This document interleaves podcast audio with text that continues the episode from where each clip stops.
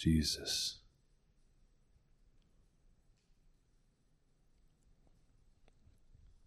Amen.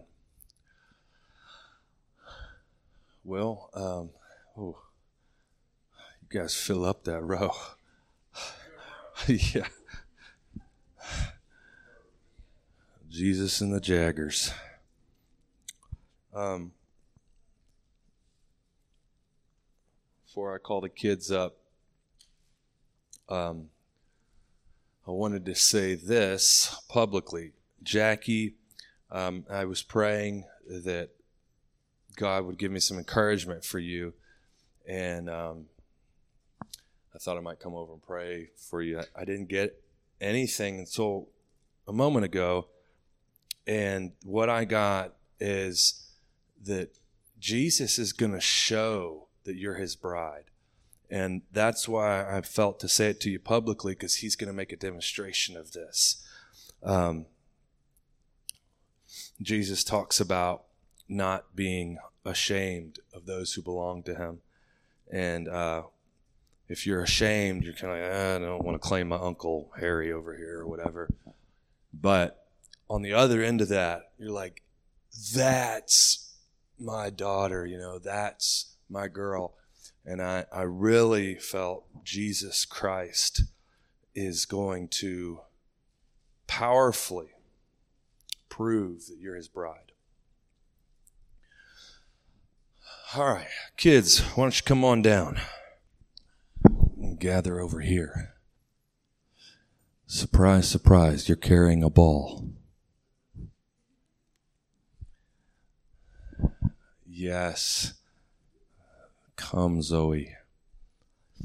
Well, how are you guys doing? Good, good, good, good. What I wanted to say to you did you know that God thinks names are really important? Yeah, he thinks names are really important. Does anybody have an idea or a thought that comes to mind about why God might think names are important? Zion said, because they mean something. All right. And if your name doesn't necessarily mean something, you might be named after someone. And she said, even someone in the Bible. Anybody else have any other ideas about why God might think names? Yes. Such a good point. Very good, Eliza. You know, what you just said reminds me of what God spoke to the prophet Isaiah. Now, he spoke to the prophet Isaiah. He spoke to Isaiah a lot of crazy things. Now, I'm going to tell you guys a secret, but it's not really that much of a secret because it's been in the Bible, which is the most public and popular book of all time. I love it. He said, I think it used to be The Lion, the Witch, and the Wardrobe, and then the Bible took first place. Dude, that is so good. Um, in the book of Isaiah, and I, I wanted to tell you a little extra bit about Isaiah. Isaiah really loved the Lord, and so did his wife. They both really heard God's words. They both heard him call them by name. And sometimes when we have a close relationship with God, he calls us to do some things that might seem a little bit crazy. Now, don't ever do this unless you first check with your parents, okay? But God called Isaiah to walk around town with no clothes on. Yeah. You ever had one of those dreams when you're at school and all of a sudden you realize you're not wearing something? Yeah, I have too. Well, God called Isaiah to do that, and Isaiah was so close with God that he tr- I would have to trust God a lot to do that. I would have to have a really close relationship with him and make sure that I heard from him. Oh ho ho ho, Phineas the fierce well, God said to Isaiah, He said, I have called you by name. God was saying that to Isaiah, but Isaiah was a messenger. He was saying that to us. So God's saying, I have called you by name. Your name has a meaning to God, and He has called you specifically by name. Now, you might not have heard it clearly yet. You might not feel it in your heart or in your body yet, but He has called you by name. You know what? Tell us the meaning. Laughter. Laughter. That's awesome, dude. You're doing it right now.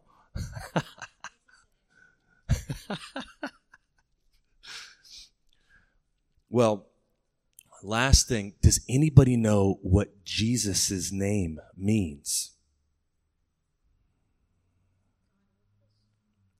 God with us. You know, one of the names, again, that Isaiah said that Jesus, that describes Jesus, is Emmanuel, which is God with us. So that's very good. But the name Jesus, or in Hebrew, they would say Yeshua or Yeshua. Do you know what Yeshua means? I'll tell you, and that's the way we're going to end. It means Yahweh saves. So Jesus' whole life, his name, and his whole life was a message that Yahweh, the one true God, saves or delivers. So, whatever problem we run into, and you know what the biggest problem we have is? Such a good one. That's, what's that? Sin and Satan are our biggest problems. Okay? And not just the sin that we mess up and do, but our struggle with doing what's right on the inside. We need God to save us from the wrong that's within us. So, it's a good thing that God gave us Jesus, whose name means I deliver. God delivered a message to us saying, I'm going to save you, I'm going to deliver you. Okay. Let's break it down on Yeshua. Okay? We're going to keep it Phineas friendly volume because we love Phineas. All right, Yeshua on three. One, two, three, Yeshua. All right, thanks, kids.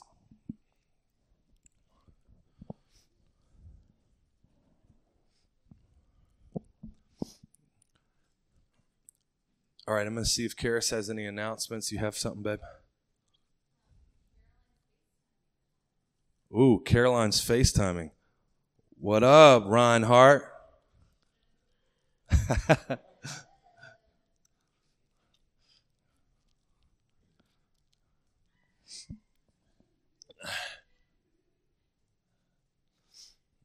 it's good to have you with us, Caroline. We love you.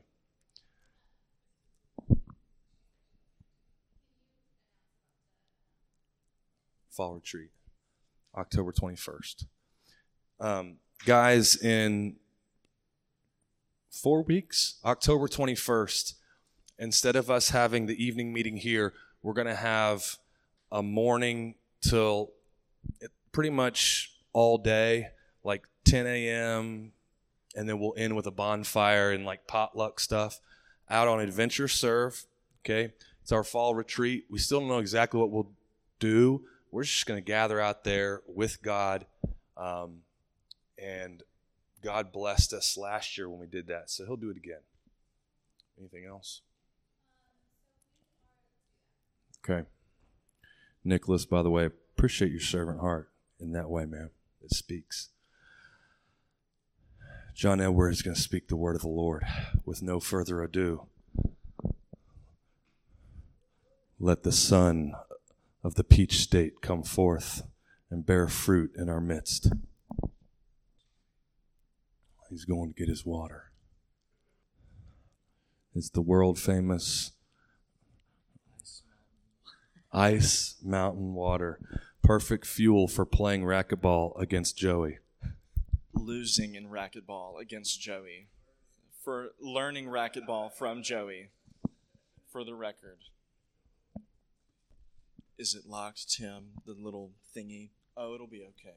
Don't worry about it. Well, what's up, everybody? I'm John Edward. That's my wife, daughter, and twin sister there in the green. yep, just the green people back there. Um, this will be the first time Zoe's ever heard me outside of Mama preach, so that's pretty cool. Um, anyways, really quick, um, I'm not going to do this for too long, but I want to share a story about when I was in college um, on a mission trip, and it, it has plenty of applications literally into like this exact day on the calendar. Um, so I was a part of a campus ministry. Um, this would have been in March of 2019 and we went on like an um, evangelistic trip to the University of Memphis, um, which Memphis was pretty cool, but the university was okay. Anyways, loved the trip, loved the people we met, um, really cool moments. But the, the very last person that um, I shared with me and a friend named Chase Boatwright, and he and I are exact, complete opposites I mean, he is like, like I'm like, let's play basketball and like wearing all Nike everything. And he's like, sort of like the nerdy, like music vibes, like was the, uh, choir director in a small Methodist church. And like why we would get paired together to do evangelism was kind of funny, but it, it worked. Um, and he's like super against the gifts of the Spirit. And that's like not my take on it. So, um, anyways, so everyone was kind of done and they were waiting on us. I was like, Chase, we can't stop, dude. We can't stop. Let's, let's get one more. And so we walk up to this guy wearing all black and a, a spiky, like, dog collar thing. And I was like, that's the last one for sure. And I just walked up to him and was like, hey, man, what's your name? And his name is Sean.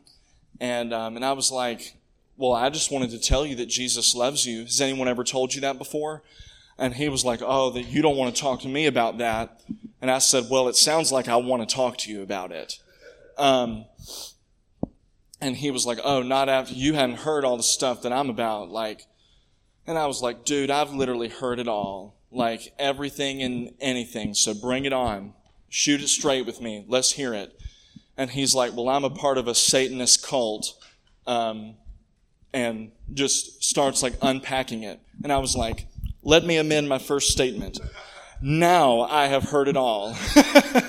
um, and he was like, "Oh yeah, dude. Like I'm like, like climbing the ranks in like a Satanist cult in the area, and like I've been a part of multiple like animal sacrifices and a lot of other things that come with that realm. Um, that is just not fruitful to unpack.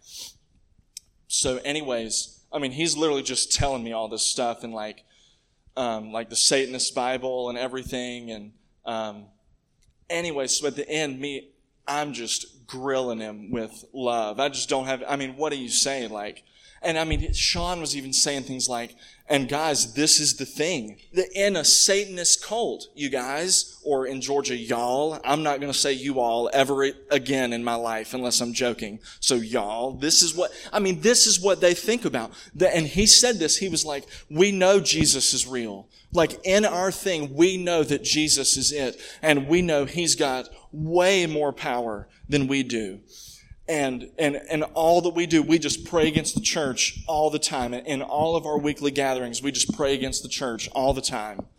And um, you know that like putting curses and um, all this stuff on pastors like to, to fail in immoral ways and all and he's he's like we do this is like what we do because we're so scared of him. And like i know that jesus is coming back and I'm not going to paradise when he comes back. I mean, he, he's the one saying all this stuff. And I'm just like, well, you can. and then so Chase gets this awesome where I was like, Chase, just what what's the first thing that comes to your mind? Just say it. Um, and he was like, you know, he just quoted John 4 and he's like, I mean, he just wants to give you the living. I mean, you can't even hear him speak up. And, and the guy just starts weeping, crying. And he's like, this conversation is the very first time in my whole life I've ever felt loved by anyone. And, um, and, and we prayed for him at the end and he didn't decide to receive Christ then. But that was just a really big moment for me and I think about that guy and that story a lot. But anyways, I learned in at least in that time, but probably in that conversation, that in the like annual pagan calendar, um, that the fall equinox or the first day of fall, you know, the, the sundown to sundown, where, when it transitions from summer to fall, which is now, today, is like that is their Christmas in the pagan witchcraft calendar. Um, and, anyways, so I, I just wanted to say all of this. I guess maybe that backstory for Sean, just as an encouragement and, you know, just testifying of Jesus loving on a guy that literally bows down to Satan and just like breaking him right there in the University of Memphis campus. But that if there's been some like just unusual spiritual bout in your personal life in the last week or so, particularly in the last two or three days, not all of it, but a lot of it is coming from that. Um, and and I, I'm just telling you guys, like the last couple of days, like the people that are doing the witchcraft stuff and the paganist and Satanist and all of that. It's super duper ultra real, and they've been doing it like crazy the last two days or so. And so, what's our response to people that curse us? Jesus actually talked about that. There's some things that it's like, that would have been really great if he would have just gave a one-liner about this topic or this situation. But he did give a sentence in what to do when you get cursed by somebody is that you bless them. And so that's just been my prayer the last few days, which have been really difficult for me inwardly, not necessarily situationally, but inwardly have been really difficult. And that the Lord has just reminded me to bless them. And, um, and I'm telling you, th- this isn't just like this one guy in Memphis and this one group in California, this is like what they're doing in Jessamine County. They're doing it in the woods in this county. Um, so just remember that um, and pray about it. You know, we don't just like, oh, that's cool information. You know, oh, that's a really nice sword. Let me go put that in the closet. No, let's use it. Let's use the sword of the Spirit. Um, and speaking of weapons, I felt like um, that the Lord really wanted tonight to be a distribution of one specific piece of the whole armor of God. We've got to put on the whole armor. We can't leave any piece out. But tonight is just about one piece. And it's it, where, you know, in Ephesians it says um, the helmet of salvation. But Paul writes about that in another place in 1 Thessalonians 5, calling it the helmet of the hope of salvation.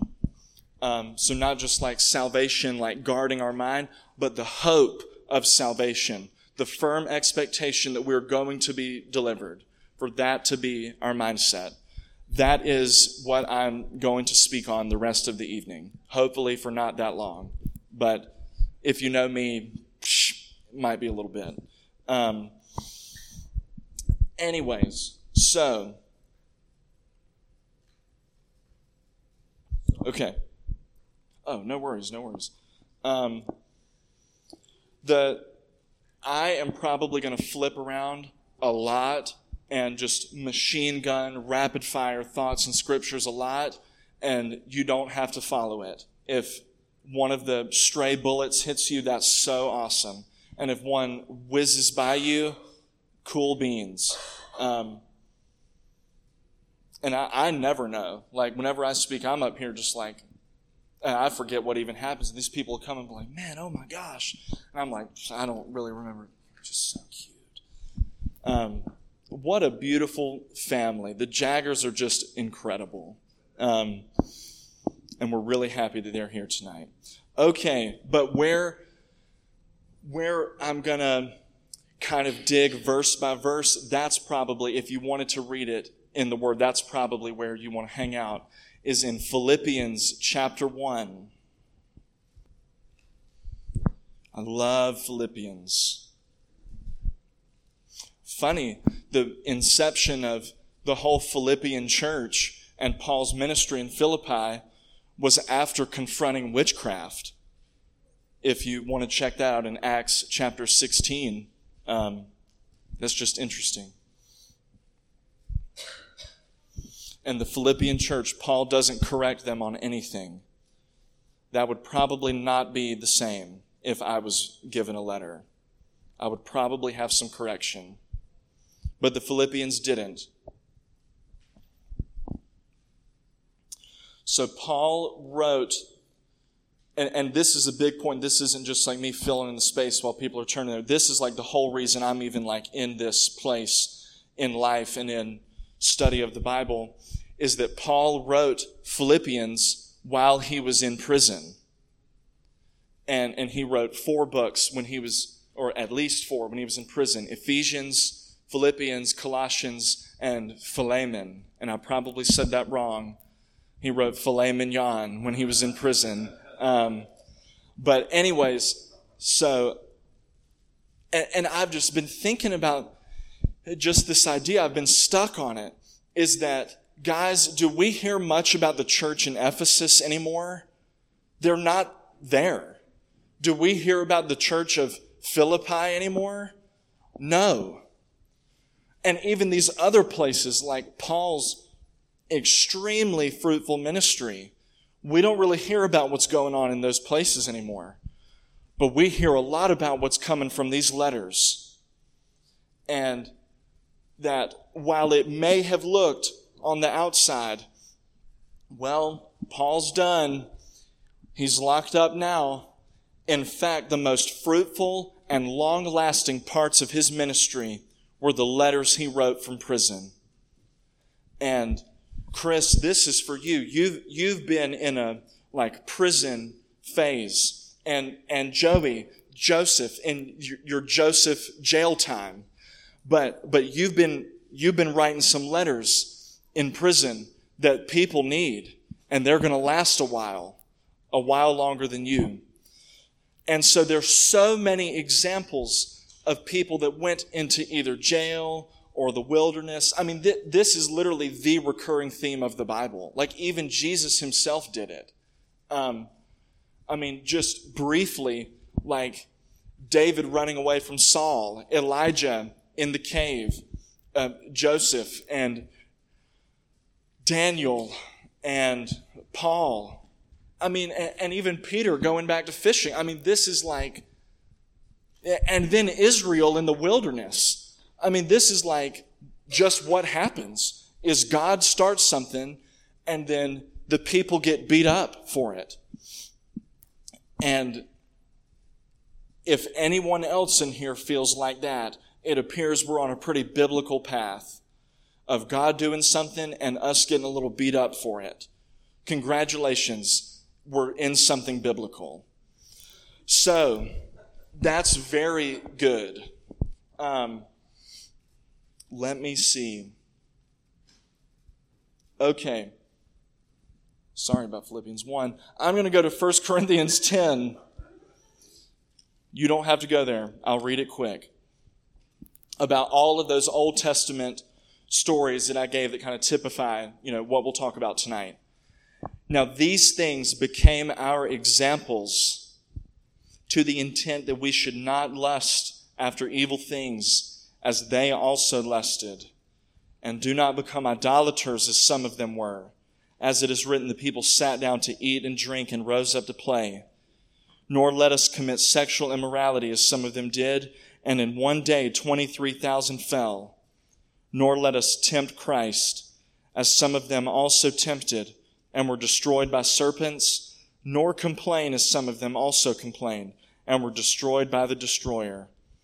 Now all of these things happened to them as examples, and they were written for our admonition. And about us it says, upon whom the ends of the ages has come. And that's us. That's dwelling ministries. That's you individually, upon whom the end of the ages has come. Jesus, the beginning and end. And so we've got a lot of examples, particularly in the Old Testament, usually of what not to do in the wilderness. Elijah went because he was scared, so did David. And that Israel took 40 years to go 11 days. Yikes. And that it gives some reasons there why they did. And I think that we, we all personally need to explore that. You know, even Jesus says, about unforgiveness. And I'm telling you, the people, and I, this isn't barking out orders, this is about us in here that a lot of us have an unforgiveness problem. Unforgiveness of ourselves, Christians, other Christians who have hurt us, probably a lot of the first of those two, but then plenty of other things. And that Jesus says that when a person is in unforgiveness, he said they're given over to the tormentors and they don't get out until they've paid every penny. And so, you know, like first Peter chapter four says, which we'll probably read later, that it says, you know, if you suffer as a Christian, blessed are you because of that. But don't let your suffering be like the ungodly because there's a legitimate suffering in ungodliness. I've been there. I remember it. I'm remembering it less and less as the years go by, but I do remember it. But that the scripture says pretty plainly that there's a lot of punishment and unforgiveness, and we can't live in that anymore. How will we ever be in unity if we never have forgiven? Anyways, Philippians 1, Paul writing about his time in prison. I'm just going to read the very beginning of verse 19 of chapter 1 referring to his time in prison, he says, For I know that this will turn out for my deliverance. Let's just stop there. That Paul recognized my time in prison is actually working for my deliverance. Being in these trials outwardly is working to set me free inwardly and that so for dwelling as the ministry that has been in that like dark night of the soul time and many of us that have walked through what we've walked through this is the helmet of the hope of salvation that we must put on is that I am here for my deliverance. This is not punishment. And, and sure, it's training. It, yeah, some. But I'm telling you, it's for our deliverance and that Jesus would rather convince each of us individually of his perfect love for us than us scramble through a stressed out Christian life, seeing how many people we could convince to agree with us and calling it evangelism. He, he doesn't want to do that. He would rather convince us all of him perfectly loving us. That's been difficult for me to unlearn. But you, right there, you in the middle of your internal battle, the worst prisons are the internal prisons. Because you can get out of a jail cell, but you can't get out of the one that's inside of you. And that's the one that most of us have been in. But that this is turning out for our deliverance.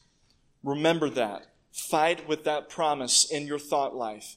I have been put into these situations, into this crock pot for my full internal deliverance. And we'll get into some of those specifics as we go on. Back to verse 19. For I know that this will turn out for my deliverance through your prayer and the supply of the Spirit of Jesus Christ. And that so, guys, we've got excuse me, there's a part in us praying for one another that works for the deliverance. And so, you know, Galatians 5 1, it's for freedom that Christ set us free. So don't you pick up a yoke of bondage again. But at the same time, the Lord is like, one way I'm getting, I'm going to get you guys through this prison into the delivered life is through you guys praying for each other. And so expect, that's hope, to earnestly expect, expect the Holy Spirit to start fanning that flame of intercessory prayer for you and not just praying for our international brothers and sisters, different causes in the earth, our nation, our area, but that He's going to start giving you specific people to pray for. And it doesn't have to be a ritual that, oh, I'm going to pray for these three people every morning right when I wake up. It doesn't have to be like that. But that Paul realized this is just how Jesus is going to get me through it for the full deliverance, is that it's going to be through other Christians praying for me. And so we all have a part to play in each other's deliverance. Thank goodness it's not just up to us. We all have a part to play in it being for each other. And that way, not one of us will get the credit and the supply of the Spirit of Jesus Christ. What does John the Baptist say about God giving the Holy Spirit? He says that, that God doesn't give the Holy Spirit by measure, continuous, unstoppable waterfall, but God is slowly increasing our capacity to receive more and more. And guys, our prison days have been working to clean out the house for us to not be, uh, you know, a little baby bottle, shout out to Zoe, size, because I mean, a, a full baby bottle's full, you know? But, but a five gallon bucket has a lot greater capacity to be full. And that's what he's doing for us, that there, we've just had a baby bottle size that he said crave the pure milk of God's word that's only a three ounce bottle eight times a day. You know, but that, that he's like, it's not that I'm only giving you that much. I just know that's all you can take right now. I'm not going to put new wine in an old wineskin. The wineskin will burst.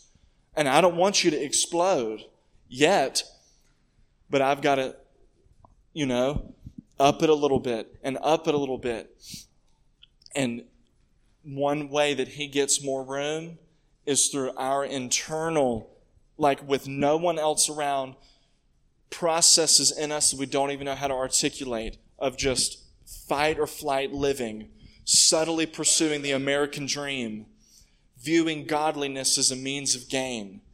All, and again, like, it's not conscious. It's like this is just who we've been as humans, but that we've, we've been walking through the prison for our deliverance from this, and it's increasing our capacity to take in the infinite measure of the supply of the Spirit to verse 20 that this is all according to my earnest expectation and hope that in nothing I shall be ashamed, but with all boldness as always. So now also Christ will be magnified in my body, whether by life or by death.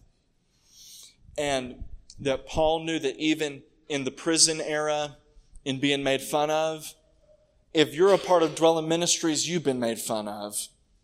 And yeah, it's just true. I've heard it with my own ears. Um, but many other things, and I'm not even just talking about the world, I'm just talking about Jesus praying, Father, forgive them. They don't understand what they're doing type situations that people just saying stuff they don't understand.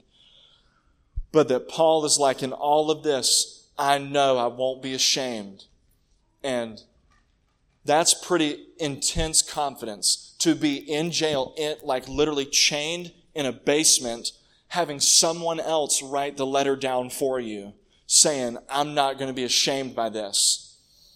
And there's just a lot to be said about that. That's quite the, the faith that Tim talked about last weekend. That's quite faith right there. And yeah, I think that's a good place. Verse 21 if I ever get a tattoo, it's probably going to be this, but I'm not, so I'm not. But Philippians 121 For to me, to live is Christ, and to die is gain. And for all of us, ultimately, what the Lord is bringing us to is death. We've been on death row. And certainly, foundationally, the death to sin, like overtly doing sinful stuff, saying sinful stuff, but it goes all the way down into what Paul said later, I think later in his life, maybe, I don't know, but that he said, I die every day. This isn't about the, the one day in the future I'll have my head cut off. This is about every single day, Paul dying to Paul. And, and, and let, let this story kind of encourage you and just refreshen you that as Jesus talked about Lazarus in John 11, you know, that, you know, that they were like, you know, you know, teacher come, you know, Lazarus is sick. And that Jesus says, well, this sickness is not unto death. But then what happened? He died. Like Jesus said, this sickness is not unto death. And then Lazarus literally died. Like, that don't make no sense. What you talking about? You said it wasn't unto death and he died. But that we don't get the resurrection without death first. Even with Jesus, that in order to really inwardly, really daily have the benefits of the resurrection, death had to happen first. And so that's why this mindset of to die is gain. And yes, yes, Paul in this verse means physical death. He means literally like the day that our natural lifetime concludes and we go to Jesus. Surely today we'll be with him in paradise.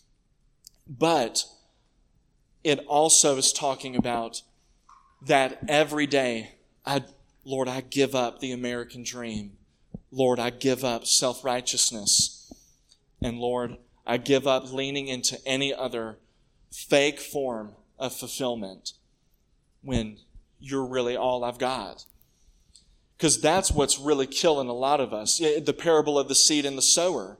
That there, there was the, the fruit that was growing pretty steadily, but it was suppressed and it wasn't as fruitful as it could have been because of three reasons. The cares of this world, the deceitfulness of riches, not necessarily riches, the deceitfulness of riches, and the desire for other things my desire to every Saturday binge college football for 12 hours, just the desire for something else. And that stings. And that again, that it's set in the parable of the seed and sower, that plant was fruitful. It just wasn't all that it could have been. Wouldn't that be so sad to realize that? I, I'm sure in paradise, you know, we'll just be so eclipsed by Jesus, we won't be able to feel regret. I don't know but that there's so much more and and that dying to nothing is uh, but but the world says is everything. Our fake forms of comfort and the little ways that we secretly push our name and our resume to other people and to God. You know the number one uh, person I've fronted because I've I've done a lot of pretending and self-righteousness in my life and the number one person I've done that for really is myself. But it's been it, trying to just persuade God that I'm really this anointed, powerful guy. You know what I'm saying? And that, that's really the number one issue I think most of us have, most of the people I know have, is they're trying to convince God there's something that they're not. They're pretending, they're actors. But to die to all of this, my family, my brethren, it's so much better. And I don't know how to die to it. I don't, I don't have that bullet point list. But I know that dying to these things is giving us something that uh, the world could never give. And I just love the mysterious wording here that says, to live is Christ. Life equal sign Jesus. And, and, and that's another reason we've been here is for Christianity to not just be the most important thing we have, but really to be what we have. Um, not just, yeah, it's for Him to be our only. Well, you're only what? My, my, my only. It. He's it for me. Who else do we go to? You're the only one with the words of life. Verse 22. But if I live on in the flesh, keeping on, this will mean fruit from my labor. Yet what I shall choose I cannot tell, for I'm hard pressed between the two. Having the desire to depart, he means depart physically, to die, to go to paradise. That sounds really great. To depart and be with Christ, which is far better. Nevertheless, to remain in the flesh is more needful for you and being confident of this, I know that I shall remain and continue with you for your progress and joy of the faith, that your rejoicing for me may be more abundant in Jesus Christ by my coming to you again. And so, for us, this isn't the, I don't know, prophetic word of encouragement or timeliness to say tonight is the night the prison ends? I personally don't think so. That would be really great. Just like this says, like, let's get it over with. That'll be far better, please. But I don't think so. Because it, it gives a few reasons why it's not. What does it say? Fruit from my labor and for others' progress and joy of the faith. And you people in here, and we talked about this, Gabe, and everybody in here, there is fruit from our labor. 1 Corinthians 15 58. Therefore be steadfast and immovable in the Lord always, knowing that your labor is not in vain. And I I'm sure a lot can identify in here, have been like, why the heck do I keep praying about all this stuff and praying for all these different things and people and, and not even just that, but things in myself that seven and a half years in aren't that different yet. And I just, you know, and that is actually just this week, I felt like the Lord was showing me that that's the sin of tempting Jesus and I prayed about this this afternoon in the prayer meeting that in the book of Numbers, it says that when Israel was in the wilderness, they were like, you know, why did you bring us out here to die? You're giving us this worthless bread. And, and that is what when Paul, and when I read in 1 Corinthians 10 earlier, that he said, let us not tempt Christ, where many of them were destroyed by the serpent, that let's not commit that sin of thinking, why did you bring me all this way? Why have I been working this hard and you're not doing anything? That's a sin. Don't do that. Don't do that to him and say, why did you do this to me? James chapter 1, let no one say that God tempts him. He's not like, ah, let's see what he does. Let's see what she does under pressure. Like he needs to find out. The testing is for us to find out. The testing's not for him to find out who's gold. The test is for you to find out if you're gold. And so, guys, I think we're going to be in this for a bit longer. My gut tells me at least two more years, but I don't really know. And that doesn't mean that the exact practical situations that make the pressure what it is are going to last 24 more months. That's not what I'm saying here. But it, it just seems like a little bit longer in the fire is going to be a really good thing for the world. More fruit for our labor, which is, uh, unless the Lord builds the house, those that labor, labor in vain. If you're going to build to try to get the sense of condemnation off of your back, or if you're going to build to try to see how big of a difference you make in this life, you're building in vanity. Just like the very first vision I ever had of Jesus. I think I've shared this at dwelling before that I saw him walking and I couldn't see his face, but I knew it was him. And he was just walking in a field. and there was a, a tall ant bed, maybe like a foot tall, a foot and a half tall. But I mean, what does that compare to like 35 foot Jesus walking in this field? And he just, he's just walking around and just steps on the ant bed. And, and he turns around and goes, Oh, my bad. And keeps walking. And that, that's all the vision was. And just so like, almost like sarcastic, was like, Oh, my bad.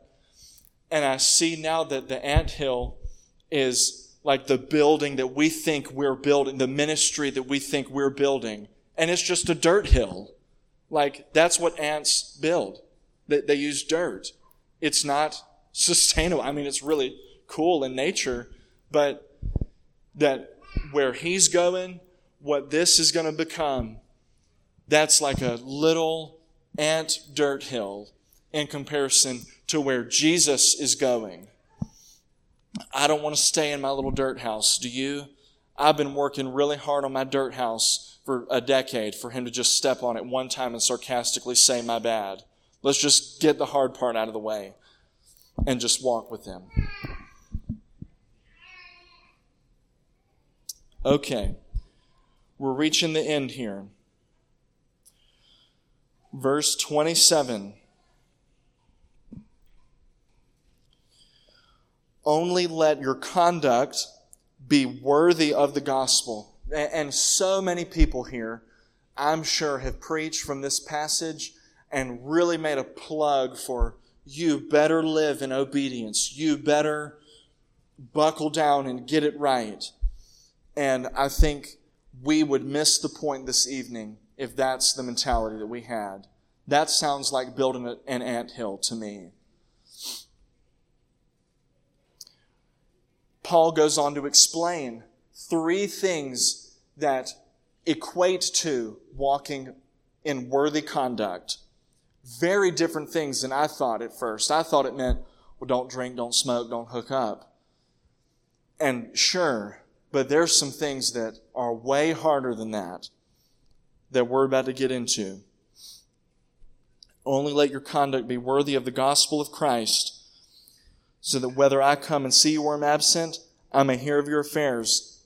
These three things. First, that you may stand fast in one spirit. Two, with one mind, striving together for the faith of the gospel. Notice there, it does not say faith in the gospel. It says the faith of the gospel. It's just really interesting to me. And thirdly, and not in any way terrified by your adversaries, which to them is a proof of perdition, but to you of salvation, and that from God. And so these are like, it's like, Father, I want to walk, Revelation 3 5, I want to walk with you in white because you've made me worthy. I want to know just how I'm supposed to live with you. What do I think about? What do I talk about? And that this gives three bullet points of what it means to live worthy. To stand fast in one spirit, being of one mind, striving together for the full faith of the gospel. And thirdly, having no fear of our enemies. And it's just pretty clear in the scripture that we're going to have a really open and obvious season of external persecution. And I don't necessarily mean that they're going to burn our house down or whatever. I don't know. But that, that it's going to be like really commonplace for believers to be made fun of and rejected, maybe everywhere and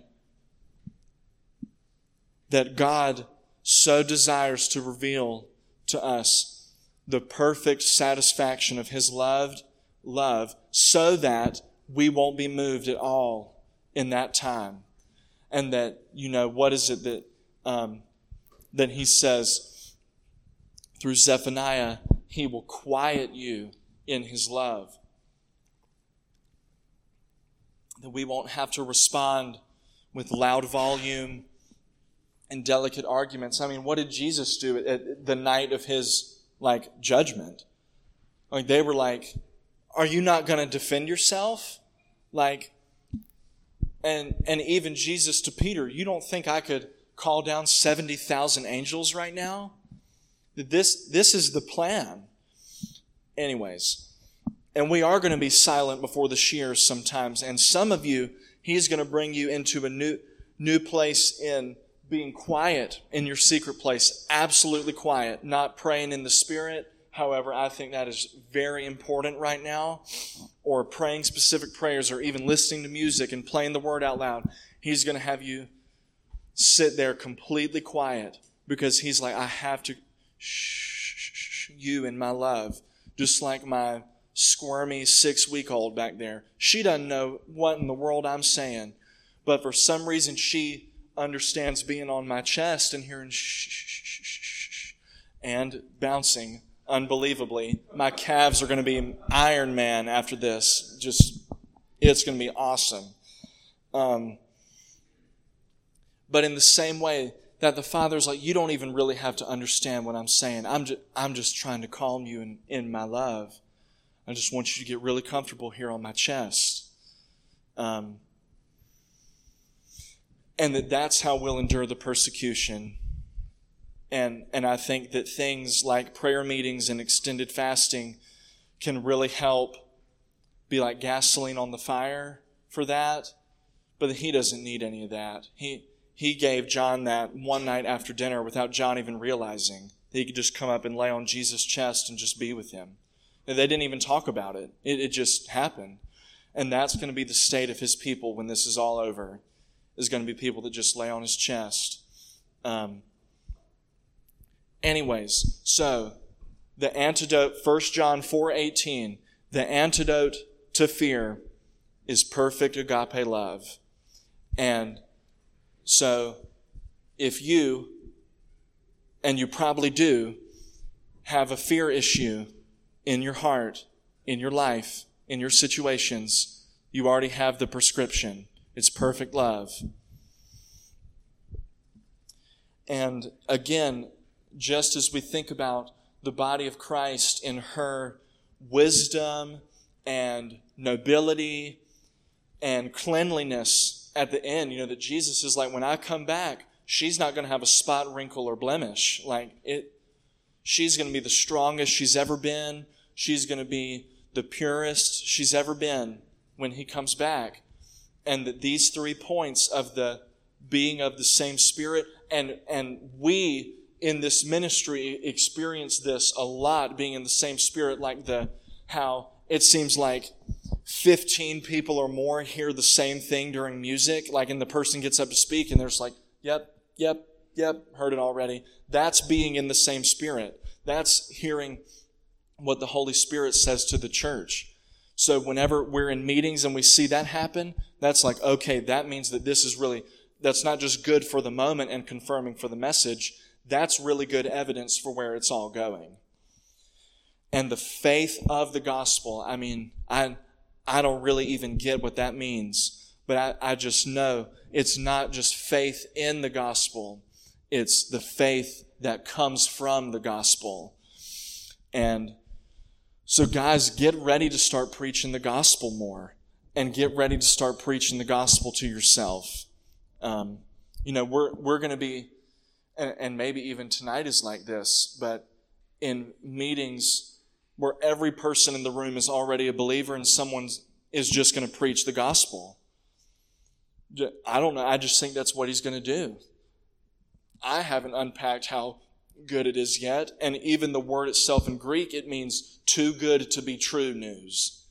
And, and I, it's been pretty good in these seven and a half years, but, but there's so much more.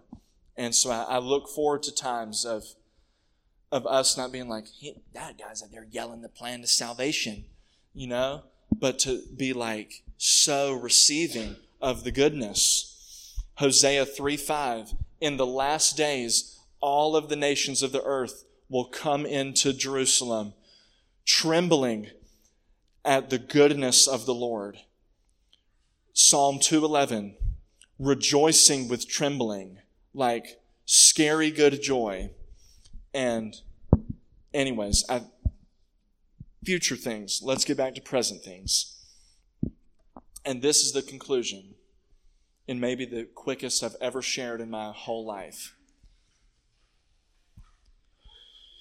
Where was it? 29.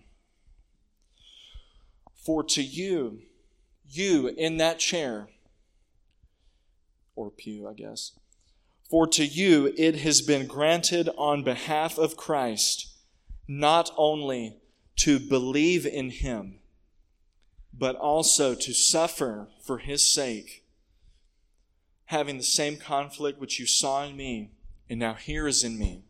And that word granted, speaking of the gospel, that word granted there is the word charis, which is where we get either the words grace or gift. But anytime you see that in the New Testament, grant, grace, or gift, it's the word charis. And even think about Ephesians 2 when it says that we're saved by charis through faith. And then that this, it says, this is what the charis has given to you. Not only the, the faith for salvation, but, but that you would suffer for his sake. And even John's like, James and John, I think, I can't even remember right now, but that Jesus is like, Are you to be baptized in the baptism of my suffering? Somehow there's an equation in the, the closeness to him and the suffering. I mean, literally, one of his names in the Old Testament is the suffering servant. So if you're suffering and you feel yourself in some service in life, it appears you're right in step with the man that crushes ant hills. And I think that in these prison days, we have been given the grace. Yes, yes, to believe in Him unto salvation and to frequently experience Him, go deeper in Him, share Him with other people, but to suffer for His sake too. And you guys, let's just think about eternity. And Glow and I have talked about this occasionally, and Michael and I did on Tuesday night, we, we just talked about eternity, just like, I don't know, not to make a habit out of it necessarily. I just blow it wearing light gray when I preach. That is just so silly. It, being the sweaty guy that I am, I'm up here like, oh, I've got the rings down to here. Um, but that that it's like we will all, every one of us, whether we naturally die or we live until Jesus comes back, this is going to be over. And we will live eternally in the, the maximum ability, like to sense and perceive, feel, think, receive, everything else. Just the maximum. Eternity, unstoppable, never ending. And somehow the little choices, the little moments, the little sentences in this life play into what that trillions of gazillions of millenniums will be. And will we spend it afraid? And will we spend it complaining? And will we spend it bitter? And will we spend it the saddest of all? not believing how extremely He loves us, how tender-hearted and mushy and teary-eyed He gets when He thinks about us. Song of Solomon, chapter 5. Turn your eyes, He says to you, turn your eyes away from me. You've ravished my heart. With one look of your eye, I just, I broke when I looked at you. And I have that all the time now with my daughter. I just continually cry. Um, and then j- just one little smile with the gums, just like, ah, and it's like just gums, and it's the best. And it's like, oh my gosh. If I, oh my word, if I, being the dry bones, Gideon hiding in the barn man that I am, feel that way about my little bald spot baby, then like then what could he think about you? Um, take him up on it. And so, anyways, I think that not only this should be pretty good enough fuel to endure a little bit longer in the crock pot and in prison, but also as the deeper that we go into this inwardly, personally, even if it was for no one else, you would do that for me. That this is what we will be able to give to the world. And that's what's going to be fruitful labor. And that is why people, when all of this started, that they literally didn't care if you killed them. And like the Romans were like, what's wrong with these people? Wipe their head off, go to the next one. But guys, they went to dinner. Those Romans, they went to dinner and they were like, what is up with these people? Like, are they dumb? Like, they know we're going to kill them. Like, it, they know if, if they say out loud they believe in this, we're going to kill them. And every day there's more of them. Like, what, what's wrong with these people? That's what this is going to be too. Is that what's wrong with these people? We're hooked. We're fish that are hooked, that are getting reeled in to what's real. May we see what's real about us and Him and the world. Um, and so, anyways, have confidence in the prison cell. Daniel got out, so did Joseph. And Elijah came out of the cave pretty hot too. And you remember where the Jews went after they finished the wilderness? They're still there. So the wilderness works. The prison is productive. So have this mind in you, the hope of salvation.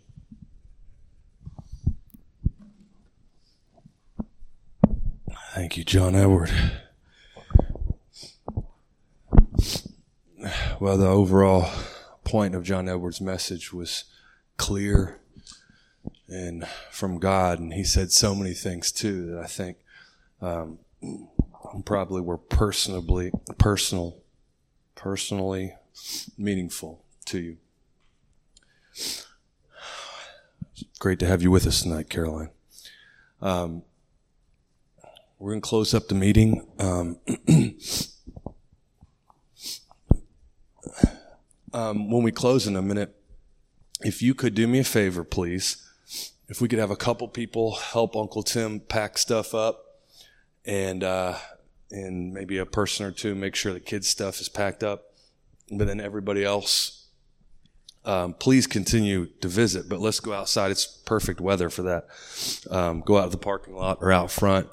Uncle Tim needs to get home to uh, a sick Aunt Debbie, and uh, I need to go be the MC for the West Jessamine High School homecoming tonight.